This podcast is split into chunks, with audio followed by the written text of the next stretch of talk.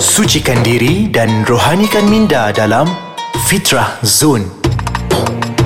Assalamualaikum warahmatullahi wabarakatuh. Alhamdulillah tuan-tuan dan puan sekali lagi bersama dengan saya Dai Lukman menerusi podcast Ais Kacang di Fitrah Zone. Tuan-tuan dan puan apa khabar semua? Mudah-mudahan Allah SWT berikan kesihatan, Allah SWT berikan rezeki yang melimpah ruah. Allah SWT melipat kali gandakan ganjaran pahala buat kita dengan asbab kita datang hadir ke dalam majlis ilmu. Ha, hadir majlis ilmu ni bukan gaduh kita nak pergi hanya sekadar nak pergi masjid surah, nak pergi ke seminar sebagainya. Sekarang ni zaman sekarang ni mudah sangat dapat ilmu antaranya melalui uh, media sosial, melalui podcast Ais Kacang ini. Mudah mudah-mudahan ianya memberikan manfaat, memberikan pahala, menjadikan saham pahala buat kita untuk bertemu dengan Allah Subhanahu Wa Taala. Jadi tuan-tuan dan puan, pada hari ini uh, saya ingin membincangkan nak menceritakan tentang rukun Islam. Oh ni apa orang pula tanya ni? Ah uh, ustaz lah ustaz rukun Islam tu senang je ustaz.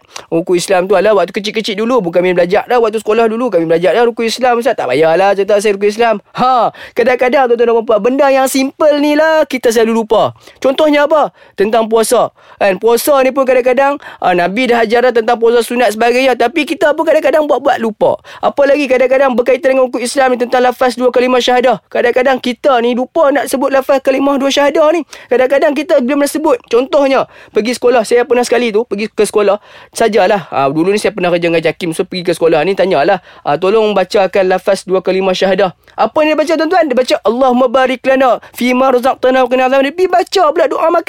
Nak katakan bahawa kadang-kadang orang kita ni ialah kita ni manusia. Manusia ni berasal daripada perkataan insan. Insan ni pula berasal daripada perkataan nasian. Nasian ni apa dia? Pelupa. Manusia ni confirm pelupa. Siapa nama manusia? Pelupa. Uh, kalau yang mengaku tak pelupa tu tu masalah tu. Cuba cek balik diri tu. Entah-entah uh, apa uh, haiwan ke apa kan. kan. Sebab memang manusia ni mesti sifat dia pelupa. Jadi tuan-tuan perempuan pada hari ini saya tergerak untuk membincangkan tentang tajuk rukun Islam. Ha, rukun Islam ni ada lima perkara. Itu semua kita tahu.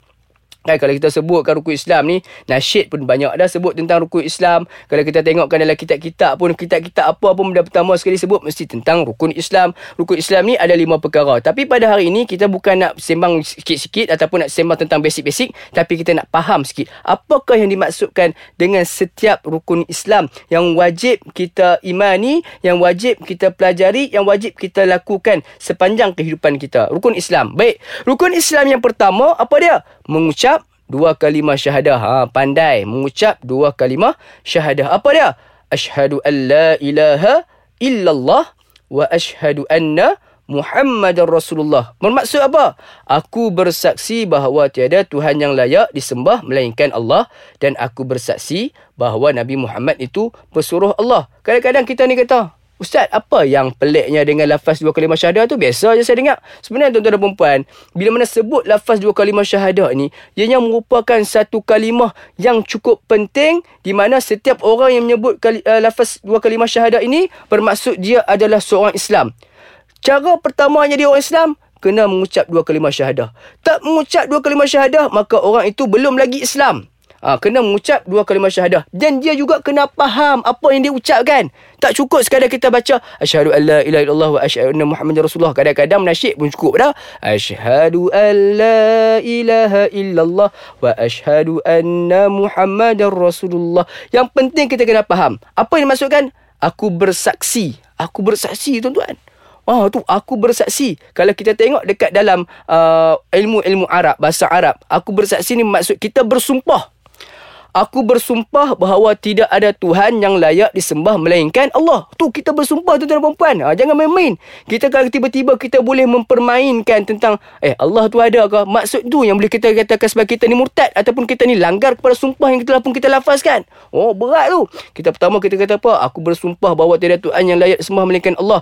Yang keduanya apa? Aku bersumpah bahawa Nabi Muhammad itu pesuruh Allah. Maksudnya apa? Kalau kita ikut nabi lain ataupun kalau kita ikut uh, orang lain lain ataupun kita ikut nabi palsu maka pada saat itu telah tercemar telah terbatal Islam kita. Ha berat sebenarnya. Ha ni baru tentang uh, mengucap dua kalimah syahadah. Ha mesti tuan-tuan dan perempuan pun ada yang masih oh ustaz ini benda baru kan dapat. Ha tapi ini baru pertama. Ada lagi empat lagi rukun Islam. Tapi sebelum tu kita nak berhenti berehat sebentar dan saya nak wawarkan. Sekiranya tuan-tuan dan perempuan belum lagi follow kami di IG di Twitter kami sebagainya boleh untuk follow kami menerusi Ais Kacang MY ataupun tuan-tuan dan perempuan kalau ada sebarang komen ada sebarang penambahbaikan sebagainya boleh untuk komenkan cadangan-cadangan anda ke aiskacang.com.my dan tuan-tuan perempuan jangan lupa untuk download dan install aplikasi kami Ais Kacang di uh, Apple App Store dan juga di Google Play Store. Okey, tuan-tuan dan puan, saya nak berhenti minum air jap. Jadi kita bertemu semula di dalam Fitrah Zone menerusi podcast Ais Kacang.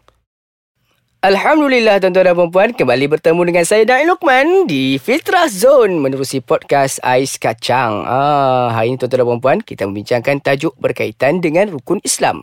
Sebelum mana kita berhenti berehat sebentar tadi, telah pun saya jelaskan sebuah sedikit secara ringkas tentang pengertian sebenar uh, rukun Islam yang pertama iaitu melafaz dua kalimah syahadah. Jadi seterusnya rukun Islam yang kedua adalah solat lima waktu. Ah, di dalam hadis Nabi SAW menyebutkan tentang Rukun Islam Nabi sebut secara detail solat lima waktu. Maksud dia kita tak boleh nak tukar tiba-tiba solat satu waktu, solat dua waktu ataupun tiga waktu. Tak boleh. Kita kena tetap kena solat lima waktu. Apakah di antara lima waktu tersebut? Kita mulakan hari kita dengan solat subuh. Yang seterusnya solat zuhur. Seterusnya solat asar, maghrib dan juga solat isyak. Dan setiap hari tuan-tuan dan perempuan sebenarnya sedar ataupun tidak. Dalam solat kita, kalau secara totalnya bilangan rokaat, kalau solat fardu kita adalah sebanyak 17 rokaat. Dan setiap kali kita solat dan setiap setiap hari sebenarnya tuan-tuan dan puan 17 kali kita mengangkat takbir kepada Allah Subhanahu Wa Taala dan 17 kali kita memberikan salam kepada Allah Subhanahu Wa Taala. Seterusnya tuan-tuan dan puan di dalam setiap kali kita solat tuan-tuan dan puan 17 kali sekurang-kurangnya kita meminta dan memohon kepada Allah Subhanahu Wa Taala agar diberikan petunjuk oleh Allah Subhanahu Wa Taala. Di mana kita berdoa tersebut? Di dalam surah Al-Fatihah. Apakah ayat tersebut? Ihdinas siratal mustaqim. Ya Allah, tunjukkanlah kami jalan yang lurus. Jalan lurus macam mana? Siratal ladzina an'amta alaihim. Jalan yang engkau berikan kenikmatan ke atasnya. Ghairil maghdubi alaihim. Dan bukanlah jalan yang engkau berikan ataupun engkau murka ke atasnya waladdallin dan bukan jalan yang engkau sesatkan. Jadi tuan-tuan dan puan sebenarnya tidak ada sebab mengapa pada hari ini kita tidak dapat hidayah daripada Allah Subhanahu Wa Taala. Ada orang pada hari ini kata apa? Relax dulu, hidayah tak sampai lagi. Relax dulu, seru tak sampai lagi. Tuan-tuan dan puan sebenarnya kita tiap-tiap hari kalau orang tu betul-betul jaga solat, maka dia sebenarnya sudah pun berada di dalam hidayah Allah Subhanahu Wa Taala. Persoalannya, mengapa pada hari ini ramai orang Islam tapi masih lagi melakukan kemungkaran, masih lagi jadi melakukan maksiat. Ada yang dah Allah SWT ciptakan elok-elok lelaki, nak jadi perempuan. Ada pula yang Allah dah ciptakan elok perempuan, nak pula jadi lelaki. Sebab apa? Sebab kena cek balik solat dia. Mungkin dia tak solat sebenarnya tuan-tuan dan perempuan. Sebab tu bila benda tak solat, Allah tak berikan petunjuk. Kan? Seterusnya mungkin juga orang-orang yang tak bersolat ni juga ataupun orang-orang yang sesa melakukan maksiat ni juga, mereka melakukan solat tapi solat mereka ni tak ada kualiti, tak ada kekhusyukan kepada Allah Subhanahu Taala. Jadi tuan-tuan dan puan bagaimana nak khusyuk? Salah satu caranya cek balik kita punya wuduk. Ha, cek balik wuduk. Kalau wuduk kita sempurna, insya-Allah solat kita akan mudah untuk mendapat kekhusyukan. Baik, itu rukun Islam yang kedua. Ha, sebenarnya saya sebut pasal solat ni panjang tapi kita ambil secara ringkas lah. Itu rukun Islam yang kedua. Rukun Islam yang ketiga apa dia? Rukun Islam yang ketiga adalah berpuasa di dalam bulan Ramadan. Ha, tuan-tuan dan puan ya kita ni kena berpuasa bulan Ramadan ni Allah dah wajibkan kepada kita. Jangan kita saja-sajalah duk cari alasan tak mau puasa. Kadang-kadang gastrik sikit perut dah pergi uh, klinik dapat MC dengan sebabkan MC itulah nak buka puasa. Sebenarnya MC itu untuk cuti, untuk kita rehat bukannya untuk kita buka puasa. Bukannya boleh pun, bukannya ada nilai pun surat MC kita tu depan Allah SWT. Ha, ni cuba nanti depan Allah SWT. Allah tanya awak tak puasa? Bagi surat MC. Ha, silap-silap, piak, kena masuk train neraka pula. Ha, so tak payah duk bagi alasan. Sebenarnya kalau boleh tak ada alasan untuk kita tidak berpuasa. Sebab apa tuan-tuan dan perempuan? Puasa ini Allah SWT eksklusifkan kepada kita. Allah nak ganjarkan kita pun eksklusif di dalam bulan puasa ni. Uh, sebab apa dalam hadis Nabi ada menyebutkan tentang uh, solat. Solat Allah ganjarkan bagaimana. Tetapi untuk solat, untuk puasa, Allah SWT akan ganjarkan sendiri kepada hamba dia. Sebab apa? Puasa ini adalah hubungan kita straight kepada Allah SWT. Ibadah kita secara terus kepada Allah SWT. Baik, itu yang ketiga. Dan seterusnya yang keempat, tuan-tuan dan perempuan, adalah mengejarkan zakat, mengeluarkan zakat. Ada lebih sikit harta, kita keluarkan zakat untuk apa? Untuk kita bantu orang-orang yang tidak memerlukan. Jadilah seperti mana uh, kalau kita tengok kan nak katakan kehebatan zakat ni seperti mana di dalam zaman Sayyidina Umar Abdul Aziz menceritakan bahawa bagaimana orang-orang terlalu kaya nak katakan zakat ini mampu mengayakan orang Islam bila mana dijalankan secara betul ataupun secara tulus maka pada saat itu di zaman Sayyidina Umar Abdul Aziz tidak ada seorang Islam pun yang layak untuk menerima zakat. Bahkan harta-harta zakat tersebut diberikan kepada golongan ataupun negara-negara jiran sebelah eh, daripada negara-negara Islam. Nak katakan hebatnya orang Islam bila mana menegakkan zakat. Dan seterusnya yang terakhir sekali rukun Islam yang kelima tak yang tak bukan adalah uh, mengejarkan haji ke Baitullahil Haram ataupun di Masjidil Haram sebagainya. Ini adalah salah satu cara untuk kita uh, mengenal erti erti korban, pengorbanan, mengenal erti kasih sayang, mengenal erti bahawa sesungguhnya kita ini menjadi tetamu Allah Subhanahu taala sebagainya dan ini merupakan pelengkap